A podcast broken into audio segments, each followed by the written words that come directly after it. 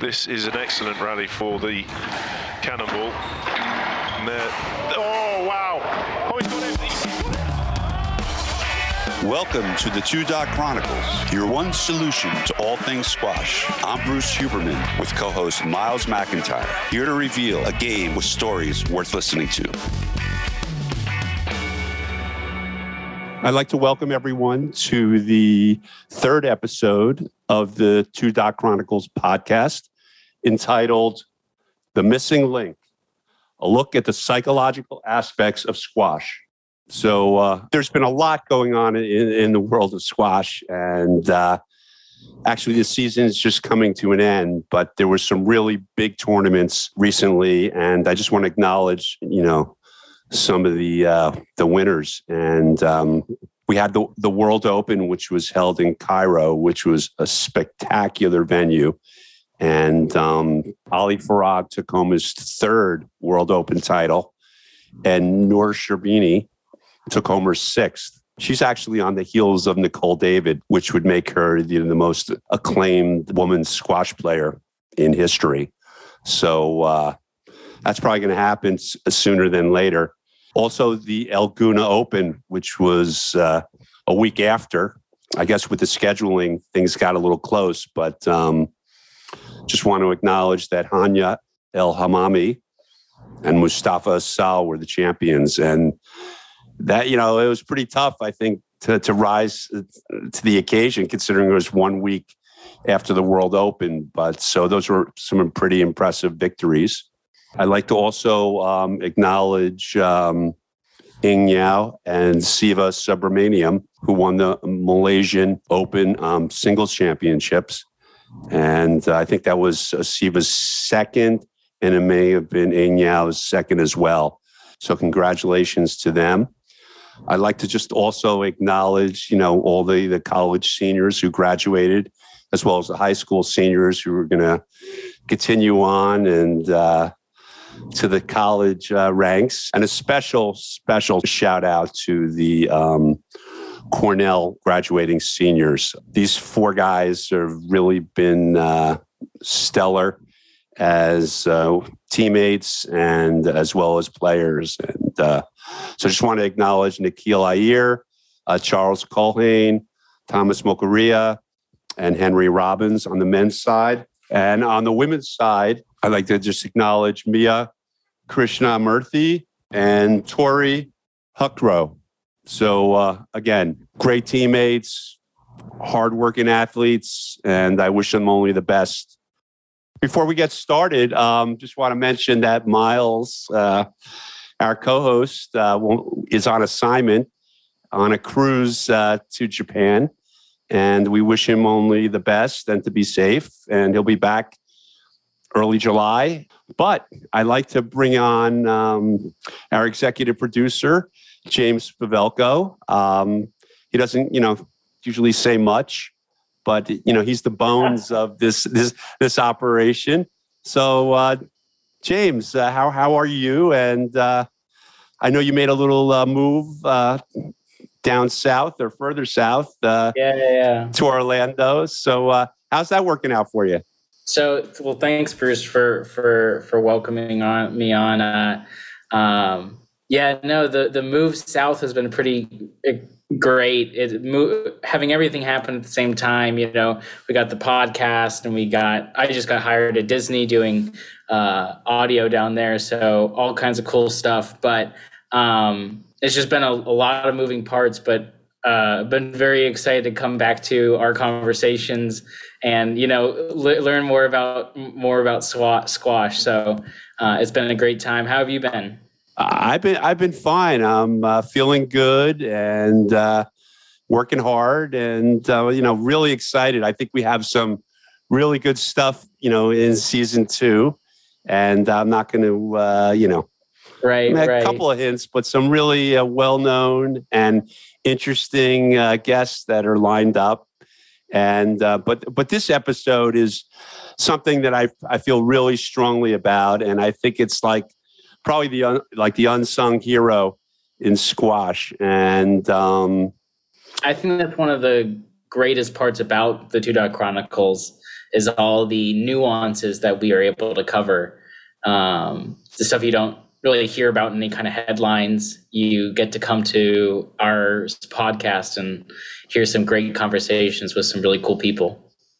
And uh, yeah, it's just been. Uh, I mean, look, I, I enjoy this so much, and um, I'm, you know, really, it really gets me excited because I, you know, I feel like, you know, there are there are other podcasts out there, some really good ones, you know, that are regarding squash, and uh, shout out to um, Squash Radio and the, the Rally Podcast, and um, but there's you know a lot of information. And i and i the way i look at it is things that i'm interested in and that could you know um, could have helped me along you know our journey with my son. And um, and now i'm able to bring on people who can answer a lot of these questions that you know have been burning in my mind. And i think uh, would be very helpful to uh, you know a lot of our audience so uh, James, again, you are the facilitator of this, and uh,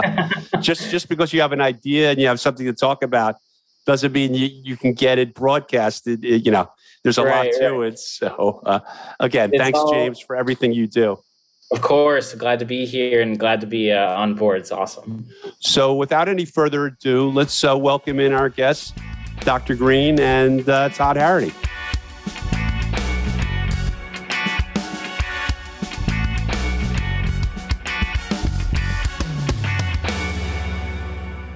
we are so fortunate to have Dr. Mitchell Green, a clinical psychologist who specializes in uh, sports psychology um, from Philadelphia, Pennsylvania, and um, Todd Harrity, a well known uh, U.S. squash player who's now on the PSA tour and uh, has worked with Dr. Green. So I think the two of them have a lot to bring to the table today and we're really, really excited to have them on.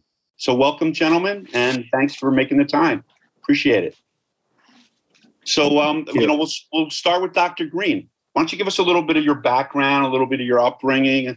I was curious if maybe if you played a little, you know, some sports, you know, during uh, high school and maybe college, and uh, how you got your practice started, and uh, how you're, you know, really providing an, an incredible uh, service to uh, you know, the athletes in Philly as well as throughout the country. So thank you for coming on, Dr. Green. Sure. Thanks, Bruce. Well, yeah, I've always been um, involved in sports. Um, I grew up in the New York area and wound up down here in Philadelphia when I came to got my PhD at Temple years ago. Um, so I was always active in sports, but when I went to graduate school, um, it was really um, something going on in New York sports, even though I was here in Philadelphia, that really got me turned into turned on to sports psychology, which was there was a baseball player for the Yankees named Chuck Knobloch back then, who, was an MVP and um, and uh, an All Star, and all of a sudden couldn't throw the ball from second to first base without it hitting the dirt or going over somebody's head. You remember that, Bruce? I could see. I do. I do remember and, that. Um, that was incredible it was incredible to watch and i was in graduate school and i was trying to ask my professors what what the heck was going on and he had obviously some sort of mental block and other other baseball players have had it as well so um, after i practiced traditional had a traditional clinical practice after i graduated from my phd program i always had knobloch in the back of my head and then an opportunity presented itself i started to sort of slowly work with some athletes that happened to come into my office um, and turned uh, everything into sports uh, about 15 years ago. But I continue to stay really active. You, I know you asked about the athlete. I, I still consider myself an athlete. I just ran my eighth marathon. I've done an Ironman. Um, I work out every day. So to me, uh, even at my ripe age, I'm um, I still push it and I still challenge myself uh, to get after it. So, um, so uh, what is your uh, PR for the marathon there? I ran a 346 is my uh, is my PR, and um, I know I can go faster. So uh, I have my sights set on uh, a few more in the next you know year or two, to hopefully uh, get a little faster. But you know what? I ran the, the last one I ran was in New York this past November with my one of my daughters who was a college athlete, a college runner. Now, and we weren't really well trained, but we ran it together. So even though it was the slowest of them all, it was absolutely the most special of them all because I got to do it with her. So I'm at that age, and my kids are at that age where we get to kind of do stuff together. So that's that's great. I don't know. I I, I ran it actually at 311 when I was 46, and uh, okay, and you know that's, I you know, ran Boston, and uh, but now I, I, I barely can run around the block. But uh, you know, I, I, need to right my ship, and I also did a few Ironman too. So that was uh, oh okay. You know what I'm talking about. Yeah. So I mean, yeah, there's a lot of similarities in terms of you know, in terms of the thought process and the training and hitting the wall and things like that that we can discuss as we go on. But um, so you have a practice now in Philadelphia. Um, and yeah, uh, in the suburbs of Philadelphia, I own a practice called Green Psych Clinical and Sports Psychology. I have a few people who work with me for me, and uh, we're kind of a boutique practice. Um, we really only work really with with athletes from the junior level, obviously up to the through the pro level. Um, all over the country, you know, in some cases all over the world. I've worked with some um, uh, Central American Olympic team, um, you know, leading up to the 2016 Olympics, all obviously virtually. And so, you know, it's it's really a, I love what I do. I absolutely love what I do. I love getting to get really behind the scenes with an athlete and and do anything I can to support them and their goals. I mean, I think your you know your um, position in terms of uh, helping athletes is incredibly important. And uh, we're going to go into some of that today. Um, and we also have today um, Todd Harrity. And Todd and I don't think ever really met personally, but I've known of Todd. You know, my son's been playing, you know, he's 20 years old now up at Cornell, but he's been around squash for like the last 13 years. And I think Todd was, you know, finishing up, you know, Princeton at the time. And, um, and I just always, yeah, obviously, you know, you play squash, you know, Todd Harrity. So welcome, Todd. and it's it's really nice to have you on. And uh, I, I, actually was at the TOC the other night and uh, watched Todd play an incredible match. I was so impressed. Thank and, you. you know, have not seen him play in a while. So Todd, you know, um, why don't you, you know, I know people know who you are, but maybe just give us a little update on your background, where you, you know, where you grew up, when you started playing squash. You're a little bit about Princeton, and then uh, what you're doing today. Uh, yeah, uh, thank you. Thanks for having me. Um, so yeah, I'm from Wayne, Pennsylvania, near where uh, where Mitch has his practice now. That's where I grew up. Um, probably started playing squash actually quite young, maybe when I was even four or five years old. I played different sports growing up, but probably when I was about 12, it became my main sport and my main focus. That's I remember that's when I won the U13 nationals. So that was a long time ago. And it's basically been a big part of my life since then.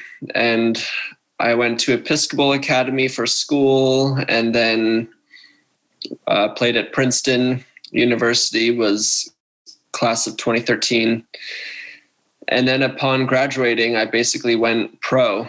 And since then, I've been on the pro squash tour, traveling and playing, and that's been my full time job. I lived in Philadelphia a little bit uh, after graduating. That was the time when I was working with Mitch a lot. Um, and then later on, I moved to Bristol in England for four years. I stayed there, and that was my base, my training base. And then for the last, I'm in Philadelphia at the moment. Um, I had that tournament in New York that you mentioned, but for the past year and a half, I've actually been living in Cairo, which has been really crazy and interesting and a very rich experience. Um, I, you know, I, I, dropped my son off there, like, you know, when he was uh, in high school. He, he went like three summers, and Cairo, and I dropped. We went to Cairo, and uh, and oh then you know, I got him situated, and then I left. But uh, that's a pretty bustling city. Uh, it, it really York, is. It, it, really pales over you know, New York in terms of the busyness. It's not. It's crazy. It really does. Yeah. Uh, did he enjoy it, your son? Oh yeah, he loved it. You know, I think Okay. the, the training was really hard when he was there, but um, I think you know, all in all, it was just a life experience that you know he'll never forget, and Absolutely. it was, it was great for him. But Yeah, um, yeah. so uh, now you're uh, you're on the tour full time. So how did you um end up you know searching out um, Dr. Green? Uh, he came recommended to me. I when I started going pro, I didn't have a sports psychologist, and it was kind of the first time in my in a long time that I was losing a lot, and and I mean it's another level. Everyone's fit. Everyone's putting their life into the game. Everyone has experience, and it takes time to figure it out and to catch up and to get good and to reach that level. And uh, initially, it was hard. I think. I mean, just losing and dealing with so much failure and everything. Um, so I basically just sought help, and uh, I know Mitch was working with other athletes and stuff, so he was known in the area, and I, yeah, started um, started going to him. I remember t- t- us talking back then because the, the listeners might be interested, right? Todd, it was, you know, the structure of a of a school being in college and having a team, and everybody kind of eats at the same time, and everyone practices at the same time, and everyone, you know, does fitness at the same time. Yeah, Todd, like any new pro, had to, you know, figure out well, when am I when am I working out? When am I chilling out? You know, who's coaching me? What's my what's the structure? And um, and uh, you know, I think for anybody who's new and gets to the level that Todd's gotten to, they have to go through some of those those changes and have to sort of sort out what's going to work best for them. And that's exactly what Todd was doing. All right, what's going to work best for me? Um, Yeah, I mean. I think you know even the word you bring up like failure. I mean, and I don't think it's failure. I just think there's such a learning curve. You know, from junior to college and then to the the pro ranks, and you know, so it's very rare that a you know a player comes out, especially in squash, as an 18, 19 year old, and you know is going to have just immediate success on the pro tour.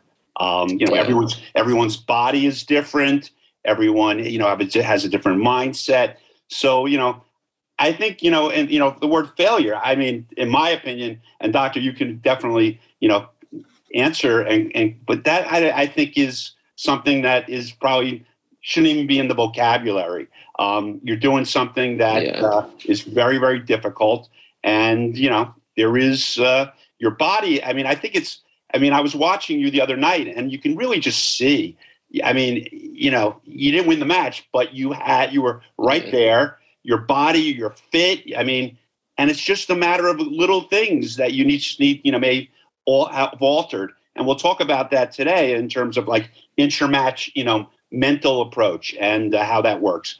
But uh, you know, I, doctor, you agree that failure should not be in, in the vocabulary. Yeah, I know exactly where you're coming from, but I also understand that's how it feels to these these athletes like Todd, who um, who I mean, it's partly what makes them great is that they they they it, it's like a double edged thing, right? On the one hand, I don't want them to see it as a failure, but on the other hand, they take the losing so hard that it drives them to figure out ways to get better and and to win. But I understand, right? Absolutely, you. I agree with you, and I know Todd does, which is you know you start thinking too much like you're fit, like you're a failure um, uh, it's going to be hard in this sport or any sport to, to have the longevity that Todd's had.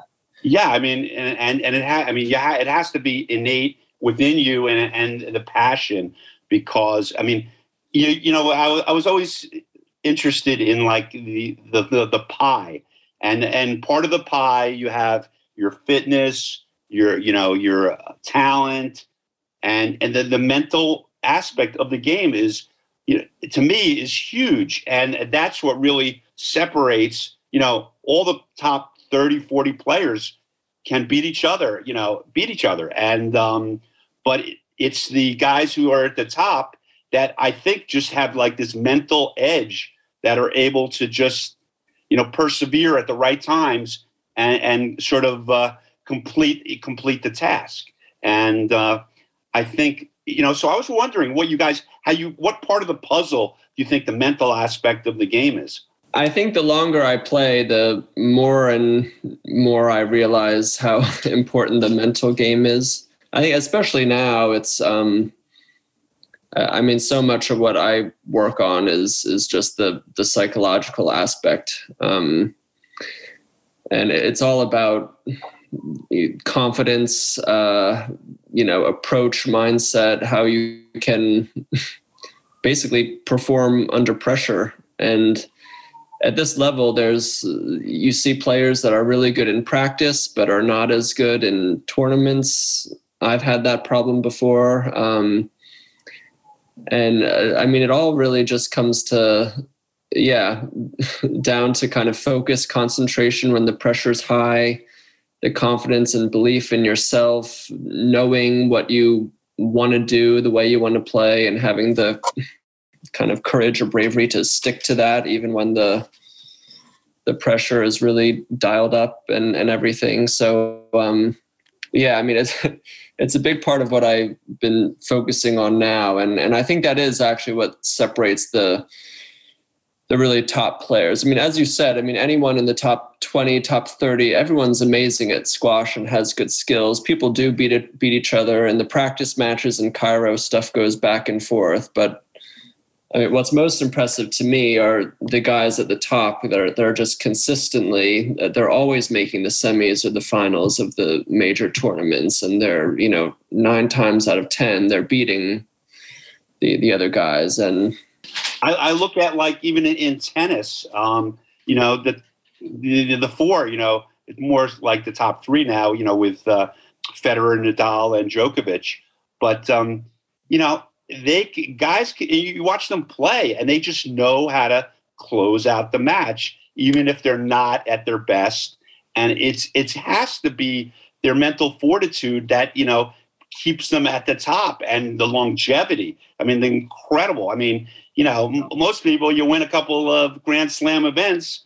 I'm good. That's good for me. I made money. I'm good. And you walk away. These guys just continue to continue. And it's yeah. really incredible. And you look at some of the top guys, Farag, you know, the Shorbagy. I mean, it's so hard to stay on top, uh, you know, yet they're able to, you know, they'll bounce back from one and two in the world or whatever but it's so hard to keep that up and, and it has to be you know your mindset you know to be able to you know endure that uh, so uh, yeah yeah I, i'm i'm most impressed too by how these people and todd included how you keep the fire burning as you said. I mean i think that's sort of in you or, or it's not in you. I mean there are these guys whether you're talking about the guys at the top of the tennis ladder or the guys in the squash world like Todd, who are able to keep you know keep the fire burning because you know how hard it is to to travel, to play, to tour, to stay fit, to eat right, and um, you know when I talk to players too, maybe younger than the guys who are playing pro, there's a we sort of teach them about the difference between being a great player and a great competitor, right? A lot of great players, a lot of great young kids who are athletic and talented and college players who can run for forever and and and have great technique um, and great movement.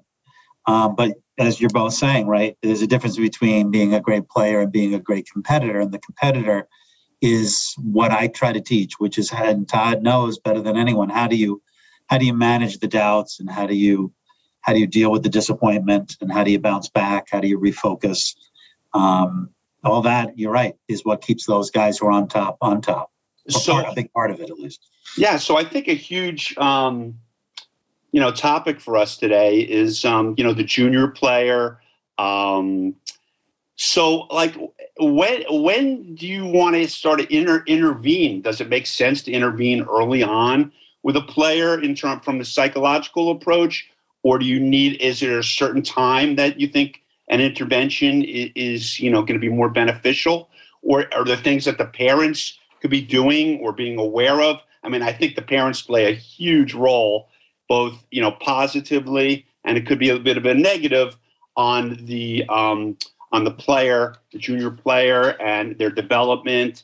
And um, you know, obviously, everyone wants you know their kid to be the next great you know Todd Harrity. you know, or Timmy Brownell, or you know, things like that. But um, it's such, it's so complex. So when do you think, you know, when would you try to help start helping, you know, younger players? And you know, what what type of stuff would you might be doing with them at, at an early age?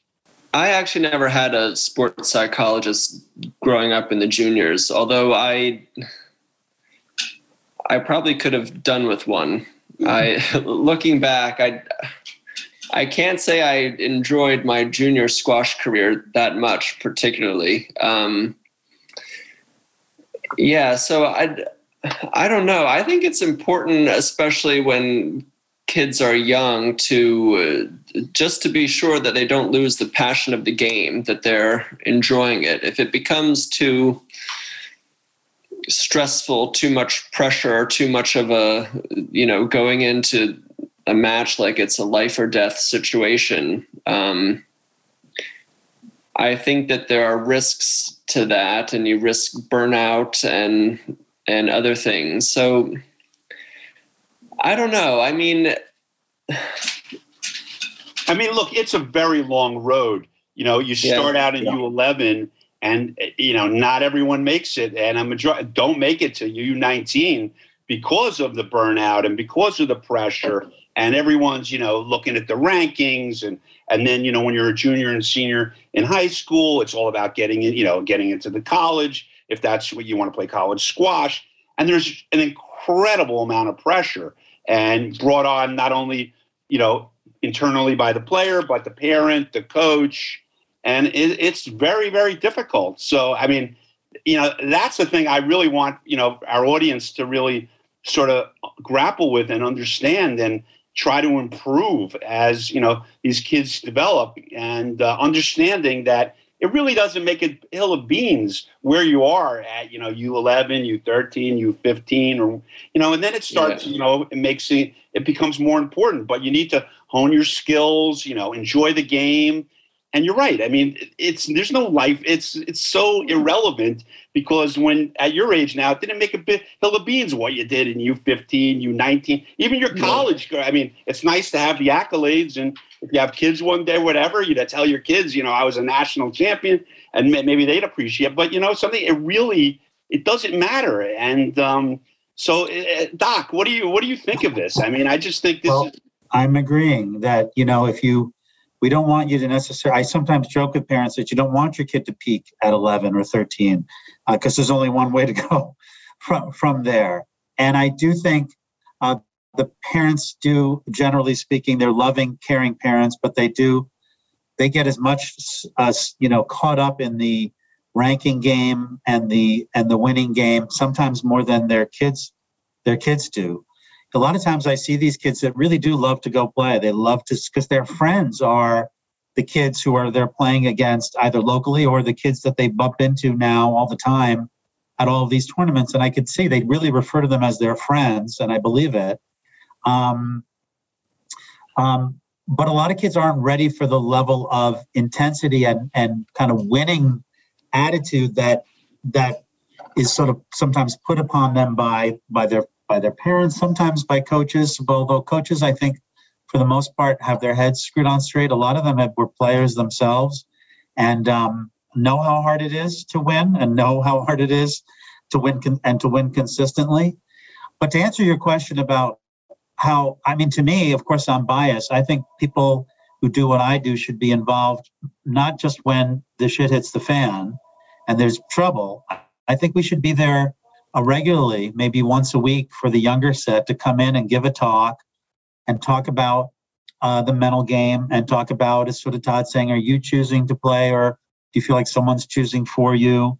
Uh, the value of not just playing squash, because more and more, of course, particularly in the squash community here in the main line of Philly, but I know it's across the country, there's more specialization earlier. So kids are opting out of other sports. They're not playing softball, they're not playing soccer because they're doing year round squash and year round tournaments. And that concerns me a whole lot um, from a socialization point of view, from a burnout point of view. Um, and there's plenty of ways to develop their fitness and their skills by playing other sports, not just not just squash. So I have a lot of concerns about the, the, the world of squash. Of course, the sport is so unique and that, you know, everybody's sort of on top of you. It's so close. You're in that little box. Um, there's a lot, you know, it's all indoors. There's a lot about it that, that, um, that really pushes the intensity early. So I think the earlier coaches can reach out to get the players support, the more earlier, instead of looking at it as you have to talk to someone like myself only when there's a problem, seeing it as a healthy outlet to talk about the stress of the game, the stress of trying to win, the stress of losing. Um, if we could normalize that a little bit more, I think um, the kids certainly would be much better off. Yeah, I think that's a that's a great point. Um, making it, you know, not a fearful thing of losing and it's it's part of the process and there's nobody you know even michael jordan had a tough, tough time you know making his high school junior the jordan junior varsity team when he was in high school and now you know the greatest player ever to live um, so there are a lot of you know and and i think yeah you don't want to make it taboo that um, you know and i still think that exists um, with coaches they still see it as uh, um, like a last minute thing if something's really kind of going off the rails, not as sort of part of the training, even though people like Todd will tell you it's as important to the training as, you know, in the competition as anything else. We're still not there yet. So, uh, yeah, I mean, there's just, uh, and, and, and a huge thing that I, I see today also, and I was just interested in, in your, your guys' take on this in terms of social media. Um, I find that, you know, it's that you know the younger generation now growing up you know from their six seven eight years old are on social media you know you know maybe to the chagrin of their parents but they are and i find that um it's not only detrimental to you know bullying and and, and kids developing you know you know this you know phobia and things like that. So i'm wondering how that that really imparts on the on the on the on the athlete um, in terms of social media being on instagram seeing you know kids who post you know their victories and that how that you know plays and and what would you what do you suggest to kids um, when you know you you discuss that because I know it has to be an issue when they come to your office or you're you know um, on a Zoom call or whatever. And and you know it's it's a part of the puzzle. And i think it's very different than when todd you know he didn't have to worry if he if he lost you know a match his opponent you know when he was growing up that his opponent's going to post something and then he's on social media sees it. And now it makes him feel even worse. And a lot of other people are seeing it so it, how do you what how do you approach that? Well where i often start isn't quite social media but it's club locker. It's going on online to see who you're playing and not and then just going beyond just who you're going to play in the first round. But of course who they've played who they've beaten who they've lost to you know people will doom scroll player young players will doom scroll for hours. And the the fallout of it is and they usually always agree with me is that in, in cases where it looks like it's going to be a tough match they many have already decided this isn't going to go their way you know because they see that this person beat somebody that they've lost to. And so getting them off of Club Locker pre tournament, not knowing who they're going to play, a la like Serena Williams, who doesn't want to know who she, when she was playing more regularly, doesn't want to know who she was going to play because she's like, it gets in my head. It only messes with me. It doesn't really help until a few hours maybe before she was going to play. And kids have had great success. And I sometimes have to get the parents on board with that too, because I don't want the parent then to say, hey, guess who you're playing this weekend? Um, I get it. It's in an effort. They think that that advance notice will help. Um, it, for some kids, it may. Don't get me wrong, but for for the ones who I wind up talking to, it winds up becoming a psych out si- situation there. Or even if they think the first round's easy, they've already decided what round they're going to be able to make it to because they certainly they know, they know the next round's going to be a whole lot tougher against somebody who they've never beaten, and then they're already in a bad headspace before the tournament starts. Uh, you're right about Instagram, and that goes cuts across or, or social media cuts across every sport um, in terms of uh, uh, how it can affect a kid's mood, um, getting ready for a game, getting ready for a tournament, um, and it's a conversation that's on the table. And I will often the benefit of me is that I'm not their parent, I'm not their coach, I'm not their friend. I'm an expert, and if I can sort of um, connect with them on on helping them understand there's a there is a path to reaching your goals, and this is kind of what it looks like, and then there's this other path that's you might get so, so far, but it may not lead you to reach your goals. You know, do you want to have that conversation with me and and included in that path that's going to get them there is how they manage their downtime, right? And is their downtime really downtime? Or is their downtime really look more like upset time, spinning my wheels time, you know, having a fitful sleep? And so um, getting kids to delete it sometimes the week of a tournament, you know, sometimes there's some negotiation that can happen a week before the tournament, then you obviously bring it back up afterwards. So kids will sometimes, if they really want to get where they're going, they'll work with you around the social media part and the club locker part.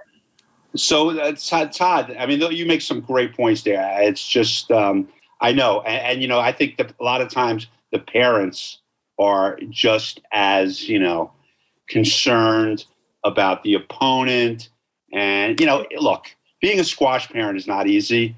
Trust me, I've known, I've been there, and um, that's one of the reasons you know I did this podcast, or I'm doing the podcast, is in order to you know to sort of illuminate and issues that maybe I did you know incorrectly along my son's career, and try to just bring it out because now was it's not always talked about, and you know people are sort of in the dark, and uh, but I think that you know the par- the parents really it's it's it's this whole puzzle that the parents are a big part.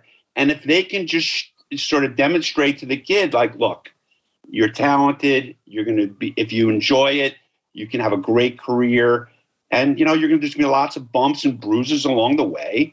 But let's let's let's try to do this the best way and learn from mistakes that other players have made in the past and um, sort of not try not to duplicate it. Um, so i was going to ask todd so what, uh, what, I mean, you're. I don't really think you're a big presence. I, I haven't seen much of any postings from you on social media. What, you know, how do you feel about that in terms of at the pro level? Um, in terms of you know, there's some people who just post, and there's a lot of players that don't go near it, but maybe they look around at it, but they're not you know active and not you know touting their wins or losses or anything like that. What's your opinion, Todd?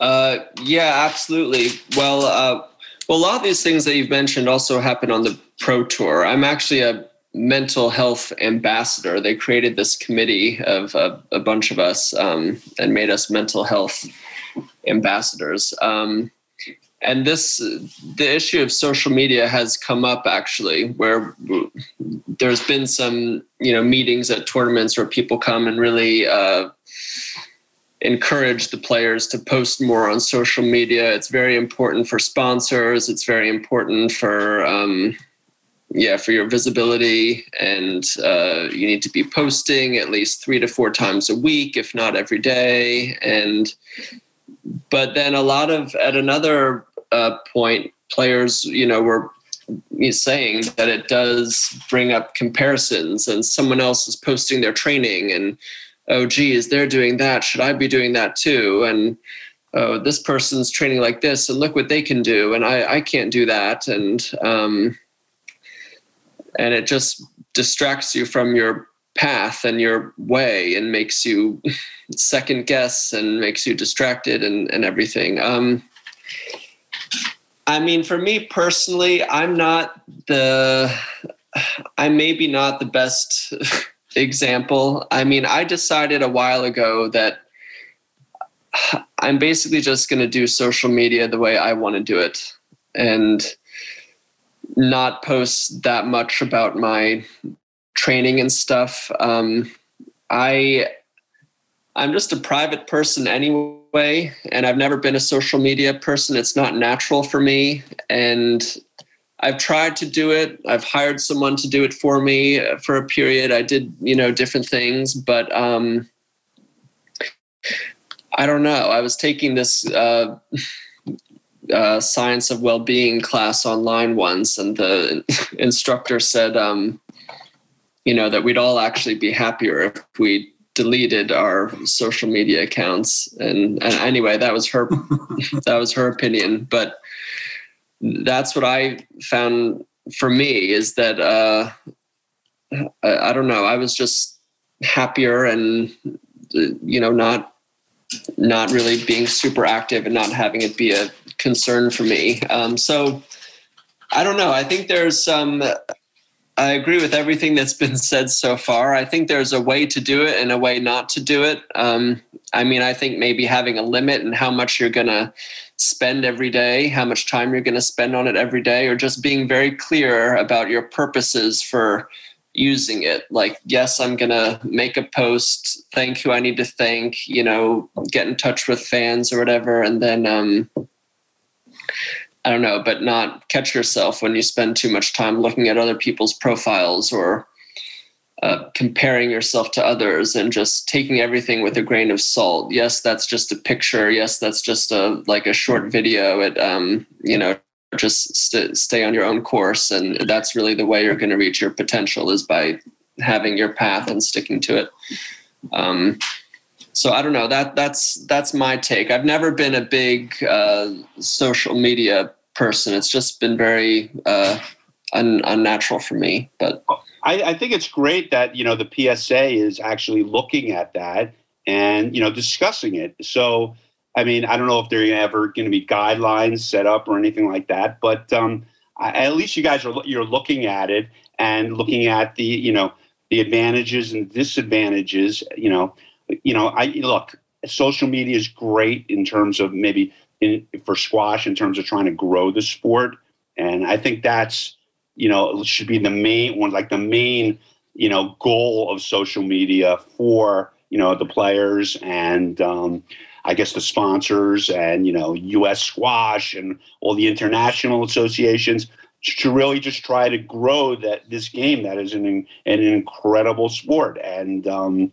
so yeah I, am glad that um, you guys you know are starting to look at that because it's very current and um, and so I think it's uh, it's positive that uh, you know they're making steps to uh, address and seeing if it is you know um, prudent and um, important you know for the sport and the players.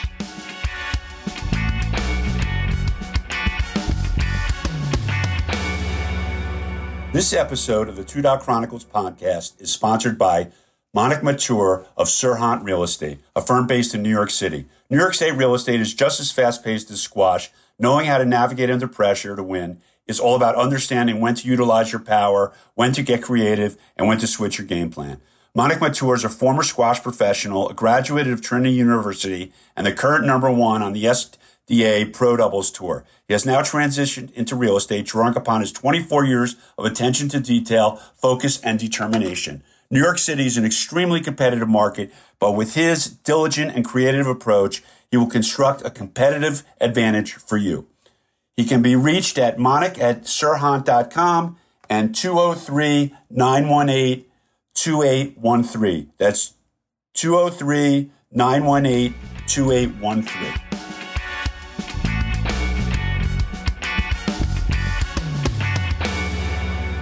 So another little topic that I'm interested in is, um, and I think our audience is, and you know, you went through it. It's a little different now, Todd. But um, Doc, I was interested in like the whole recruiting process and uh, how you, um, you know, handle the families and you know the player and what's your message and um, you also um, i read a post or was a small article that you had written um, regarding you know you know the next step. And you know for these junior players once they get to college it's a whole different platform. And you know you went through this whole process of applying and rejection and then you get in and now you're now you're on campus and now you got to perform. And sometimes there's no there's nothing left in the tank you know? So how do you approach that doc?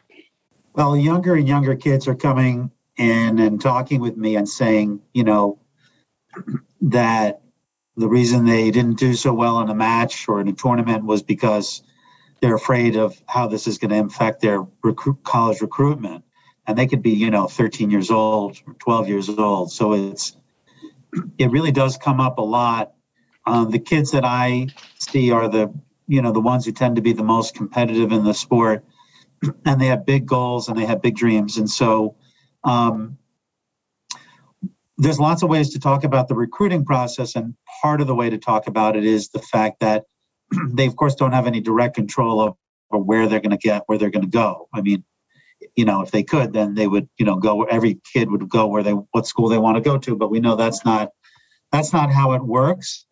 So by the time they step on the court that following weekend, we need to make sure that we have a mental game plan that kind of knows where they should be focusing um, and what's sort of on the outside and you know in terms of the things that that they can't control like whether this leads to recruitment or not or whether in fact whether they win or not is not totally in their direct control of course. If it was they'd never lose. So we start to put things like recruitment and whether they're going to win or lose into its own category. Um, and as Todd knows, I have a big whiteboard in my office, and I like to really make things visual instead of just chatting. I like to diagram it. We like to like map it out, um, have them take notes. And so um, that's one way we talk about recruitment. And the other thing coming back to parents is I really do try to get parents away from talking uh, prematurely about what school might be the school for them and what uh, what college might be the one who's going to be there watching them play this weekend. Um, you know, there's a lot of over talking about the game around dinner tables. And I sometimes only half joking say, I need to give you guys a list of things to talk about other than who's going to be at the tournament and what it could mean for your recruitment, because it only, it, it only adds to, for many of these kids, it only adds to the, to the panic that they feel when they when they get there. Um, for some kids, and Todd could speak to this, for some, getting into college is the, the biggest, and playing on a college squash team is the biggest breath of fresh air they've ever had. Now they get to wear, instead of playing these tournaments where they're where they don't have like a team name on their back, right? Now they've got the team colors and they've got the team name that they get to wear, and they don't feel so much like it's just them and them alone. And now they've got a group of guys or a group of women that they and they really feel supported. Um, and yes, for others, now they're on a team where everybody's really good um, and everybody wants to play number one or number two. And um, you wind up playing number four or five, and you think there's something wrong with you, or you think, um, you know, you become very unhappy and you're not sure this is it for you anymore. So I see it all. I think it's also you play. You know, kids want to play eight and nine. I mean, it's so competitive now, and um, you know it, they i think they just want to be a part of the team and yes there's issue you know there's circumstances where the kid feels like he's worthy of you know but then there's a whole challenge match thing which you know we todd mentioned before. You know there's kids who are you know and, and college players that are phenomenal in challenge matches and they can't get out of their way in, in a in a in a team match or you know a national competition. And uh, you know there's so many little things and so and it's very subtle. And uh, yet there you know you're at this next level now and it's you know it's not gonna it's it's it's nice yes because now you have some camaraderie yet it's also difficult you're used to you know most of these kids who get recruited to the you know the best colleges had these stellar stellar junior careers and now there's international recruits and you know your game may not be, you know, up to their, you know, level. And it's it's hard to, you know, say to myself, wow, or or admit to myself that I'm have this is hard and you know it's not going to be easy and i'm going to have to earn wherever i play i'm going to have to earn it because everyone's good and uh, so todd i know it was a little different back you know in your day and uh, you know going to princeton and everything but maybe you can talk a little bit about how you were you know you were recruited. I'm sure there's some similar similar issues, you know, at the time, and how you ended up choosing Princeton over other schools, which I'm sure you you know you were look, looking at. So how did it go for you? Sure. Uh, well, I did find the college recruiting process stressful, and um, I was glad, kind of glad when it was over. And uh, yeah, I I definitely sympathize with a lot of the issues that uh, you know ki- kids are go- going through. I think as they're approaching that time. I remember there was one stage where I just felt every single conversation I had, or everywhere I went, people were just asking me, "Well, where did I want to go to college? Where did I want to go to college?" And there was just like a, no uh, no escaping it. Whether it was at the cafeteria at school or at the squash courts at the club, my parents' friends, uh, everyone asking, and it was um, it was kind of a relief when someone didn't ask. Um, I've I've learned that I've learned that Todd actually. Um, you know, you know, having two kids, one's in college and one graduated college. You know, we go out and see their friends or whatever, and then they were going through the process. I never. So many other people were asking them that question. I'm like, I'm not going there. They'll, you know, if they want to tell Well- me something, they can, but I'm not going to, you know, try to, you know, get it out of them what the, you know, what they're going through. And I, I'm the exact same way. I never ask a high school that question. I, I never even ask, and um, and and even if they tell me, I kind of try not to, you know, react or get to, you know, just uh, I try to downplay the whole thing because I know what it was like for me. Um, I found the adjustment to college was was difficult in in some ways. I mean, I, I was arriving and. Um, I think there were certain expectations of me before I arrived or when I arrived, and um, you know, I was maybe going to be one of the top players or whatever, and that was. Uh, I don't know, great and in some ways tricky and, you know, dynamics and, and everything. Um, but overall, I was I was lucky. I I did have a good time playing squash in college uh, at at Princeton. Bob Callahan was the coach at the time, and um, and he was good. And I'd say for my four years there, I was lucky to have a great group of guys. Um, still in touch with them now, and it was nice to have it. It is still an individual sport, but there was enough of a team aspect that that I in for me to enjoy being part of a team. I mean, I remember at, at the national championships when we won it my junior year against Trinity in the final, and you know the matches were being played in three shifts, and going into the last shift, the score was basically tied or going to be tied, and so there were three of us left in the locker room, and you know talking amongst ourselves well it's it, it's coming down to us and just that feeling of well i'm not just playing for me i'm playing for my friends too and i'm going to go out and fight for the for, for the team and for bob and for you know uh, that that i enjoyed so did you you followed Yasser El Halaby? Alabi? Um, he was was he there Yeah. when, you were you were a freshman or were you, No, he was before my time. So he graduated uh, probably maybe two uh, two years before I arrived. Probably I know him, but I never overlapped in college.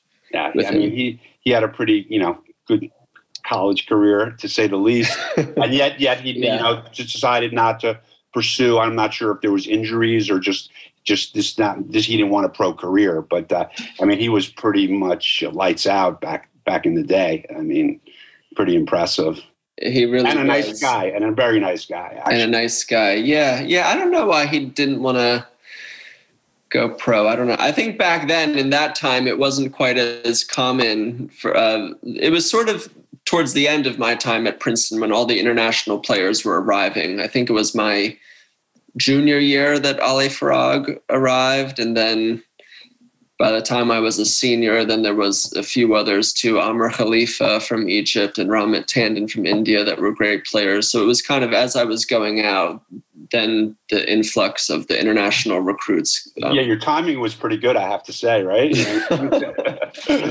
yeah, yeah. I mean, you would have had some real. I mean, you had a lot of competitive matches, but I mean, those, those guys are you know pretty incredible players. You know, during Yeah. their time in, in, in college. Um, so as we end, you know, get sort of towards the, the end here. Um, I think there's just you know a few more things that we we can discuss. I don't know, Doc, if there's anything that may, maybe we didn't hit on that you want to bring forth. Um, but um, you know, this Oh. has been I, I'm enlightening. Obviously, we can speak for hours on th- this subject, but um, I just think there's these topics that we've hit today are, I think, key. You know, as uh, you know, squash, you know, matures and uh, we go forward and bringing a new, um, you know, group of, uh, you know, young players in, into the fold. Um, There's just one thing I was going to mention because it's so it's so pervasive and it covers so much of the work that I do. Is um, I have this term called mind chatter.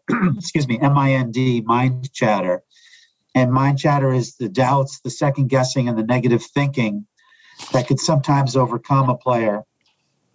Um, often not in practice. Um, not a lot of mind chatter, generally speaking, in practice. But when the tournament rolls around, the mind gets very busy and gets very loud and very chatty because, of course, in a tournament, there's so much more at stake, there's so much more uncertainty, and there's so much more at stake.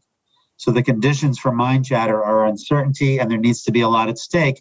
And the mind will start to pump out these messages of what if and oh my God, and and um, I don't know if I can do it, and uh, they're better than me, and the comparisons. And the work that I do, a big piece of the work that I do with these athletes is getting them prepared for the chatter to come. Not like I can get rid of the chatter, as I wish I was that good. Um, as Todd knows from his years of competing, it's it's always there. It's an ever-present companion when you're competing for some with something at stake. But a lot of for the lot for the younger people, although I do have pros who call me who've been in the who've been on the tour for a while and are struggling with their chatter. So for some of them, they need to revisit it. Um, for some, it's the first time they've had anyone really explain to them that it's not that they're cowardly, it's not that they're wimpy, it's not that they're not well trained or not prepared. It's just their mind, and they need to understand how the mind works under these stressful conditions. And then we go through a series of steps to how to manage that chatter so it doesn't manage them so they can actually get back to the things that them and their coach are working on, get back to the areas of focus and improvement that the coach wants them to focus on. They need to get to the front of the court. They need to volley. They need to hit their rails tighter. a lot of these kids, under the presence of chatter, forget what the heck they're even supposed to be doing. They're just panicking. So that's I, I, I, I hear you right. You, you you're deviated because of the chatter from the, the, the task at hand. And uh, I guess when you try to simplify it, try to eliminate the chatter, then and and and allow more you know clear volume in, in the mind, then you could be much more effective. Todd, so I was going to ask you one last question, and I'll let you guys. I know have very busy days. So you know, you lost the other night. You know, I was there. I really wanted you to win. Yet, Thank you. yet, I and did I'm too. Sure, and, and I'm sure you did as well.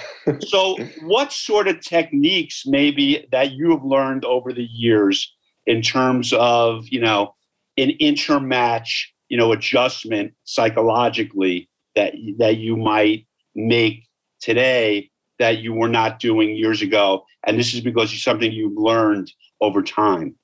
dealing with the mind chatter and the nerves uh, is something that I still struggle with. Actually, I mean, Mitch, knows I I used to be a mess back in the day, and I still struggle with it. Um, I think the biggest thing I realized with Mitch's help and and then reflecting and come to realize myself is all the the nerves, the anxiety, the mind chatter all that is is going to happen. And i realize that i can't control that really. Uh, i mean i'm going to wake up on match day and i'm going to be nervous. And i you know going into the match and the match is approaching it's time to warm up. And yeah i'm i'm going to be nervous. And i wish i wasn't. I would love not to be but i realize i'm going to be. And there's nothing really I can do about it. And just realizing that and accepting it and just kind of embracing it and going, yeah, it's the nerves. It's okay. You're welcome here. You're part of me. Um, and stop fighting them and resisting them so much is what made a difference. And when I started to make improvements, not perfect, but improvements on kind of playing the way in competition, the way I was playing in practice sometimes. Um, so that was one big thing, just that realizing it.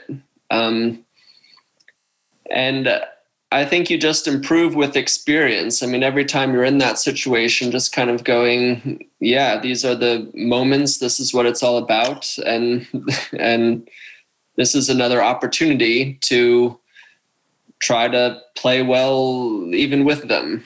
And um, I'm just going to share quickly because it's one conversation that I had with Mitch ages ago uh, that also helped me a lot. Is I remember when I was struggling a lot with nerves and pressure and deciding did I want to play squash, did I not want to play squash, and just you know not not enjoying my time on tour. And we had had a lot of sessions and a lot of talks at that point. And I remember uh, when we kind of finally reached a stage when you asked me, uh, you know, imagine it's the end of your career and you've had the most successful career that you could have hoped for. You got to world number one, you won the World Open and the British, I mean, all these lofty right. goals, and you, you did it all. Um, but you look back and you realize that you never enjoyed any of it it was always the time was always spent kind of worrying and, and angst. You never enjoyed the moment. You never were really present or, or there. Um, like would it have been worth it really? And i guess i finally realized that i had at that point i had won enough and had enough of those moments and we had had enough conversations that i, I realized all those the winning feeling and is sort of it only lasts so long.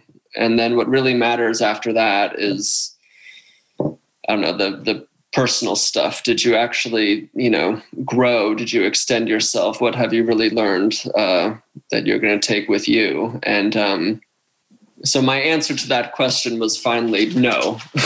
It wouldn't be worth it. And i i could finally believe it um, before I might have said no, but didn't really believe it. Oh, for all that stuff, I'd give anything, of course, wouldn't we all? But um, right. But I mean, first of all, a career in squash is finite. Um, it's not, it can, you know, and it's just you know a sort of a, a period in your life now. And you're right. I think you you know when you when you look at it that way rather than maybe w- the way you looked at it previously, um, I think is, is is very very helpful. And um, I think you know, you know, it's right. That it's very, very, and all these juniors, and you know, so few, if any, are going to have you know a major success on the pro tour. And you know, understanding that and just try to maximize your potential. Squash is you know a game for life, yet a pro career is not for life. And um, I think you know when you look at it the way you're looking at it now, you know through what you know Dr. Green had told told you back then, I think is, is very very helpful, and it puts it in a, in a much better perspective, and it, it probably helps you, you know, today understanding that. And uh, I think your career right now. I mean, I watched you play. I mean, you know, I've watched a lot of squash, and uh, you're playing quite well. And uh, you know, it's uh, it's really great to see. I mean, your your your body, your fitness, and you know, your the strength of your legs and all the stuff that you know is a part of you know becoming a really good pro you have. And uh, i only wish you uh, you know the best going forward and, and, you know however long you decide to play. And uh, but i think you're huge for the game. And uh, i think your perspective and where you're coming from is is quite refreshing. And um, so i mean we've never really spoken before. And i'm just thrilled that uh, I was able to meet you in, in this forum, and uh, I so appreciate your thoughts, your guidance, your wisdom, and your just your path, and uh, because it's very unique and um, it, it's terrific. And I thought you did win three national college championships, right?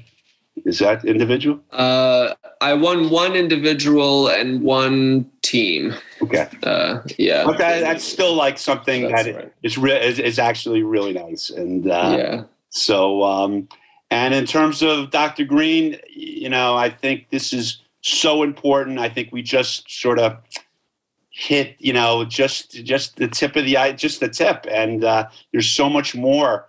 But I think you know, it's being spoken to, you know, about and. Uh, and that's why I wanted you know an issue like this or an episode that we can discuss this. I think it's uh, you know it's been taboo in the past. People never want to sort of admit that maybe there's some psychological issues that you can't get the kid or the or the, the college player to where they want to be, and it was a it was a bit of taboo. But um, talking about it, I think, and just like you know, someone being in therapy or whatever is is is half the battle, and, and uh, getting things started. So um, both of you really were illuminating and so you know thoughtful, and I, I really appreciate it.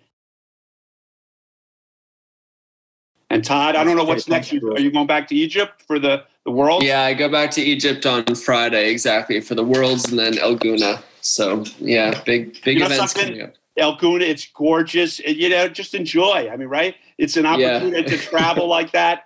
I mean, it's incredible. So uh, be well, be safe, both of you, and thank you so Thanks. much. Okay, Bruce. thanks so much, Bruce. All right, bye bye. Take care. Okay. Yeah, bye.